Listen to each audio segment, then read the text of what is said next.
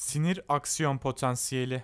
Sinir sinyalleri sinir lifinin zarı boyunca hızla yayılan zar potansiyelindeki hızlı değişimlerden oluşan aksiyon potansiyelleri iletilir. Her aksiyon potansiyeli normal negatif zar dinlenim potansiyelinden pozitif potansiyele ani bir değişim ile başlar ve hemen hemen aynı hızla tekrar negatif potansiyele dönerek sonlanır. Bir sinir sinyalini iletmek için aksiyon potansiyeli sinir lifi boyunca lifin sonuna gelene kadar hareket eder.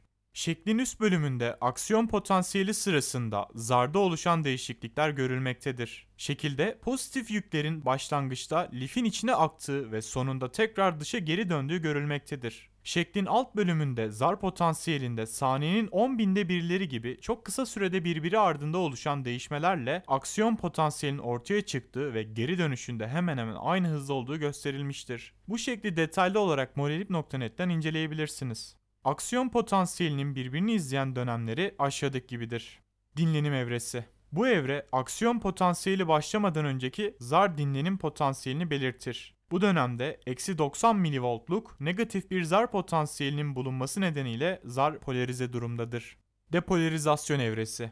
Bu sırada zar aniden sodyuma karşı aşırı geçirgen hale gelerek çok büyük miktarda pozitif yüklü sodyum iyonunun aksiyonun içine alınmasına yol açar. Eksi 90 milivoltluk normal polarize durum pozitif yüklü sodyum iyonlarının içeri akışına bağlı olarak potansiyelin hızla pozitif yönde yükselmesiyle kaybolur. Buna depolarizasyon denir. Kalın sinir liflerinde aşırı miktarda pozitif yüklü sodyum iyonlarının içeri hareketiyle zar potansiyeli genellikle sıfır düzeyini aşarak pozitif olur. Fakat bazı küçük sinir lifleri ve merkezi sinir sistemi nöronlarının çoğunda potansiyel ancak sıfır düzeyine yaklaşır ve pozitif duruma geçemez.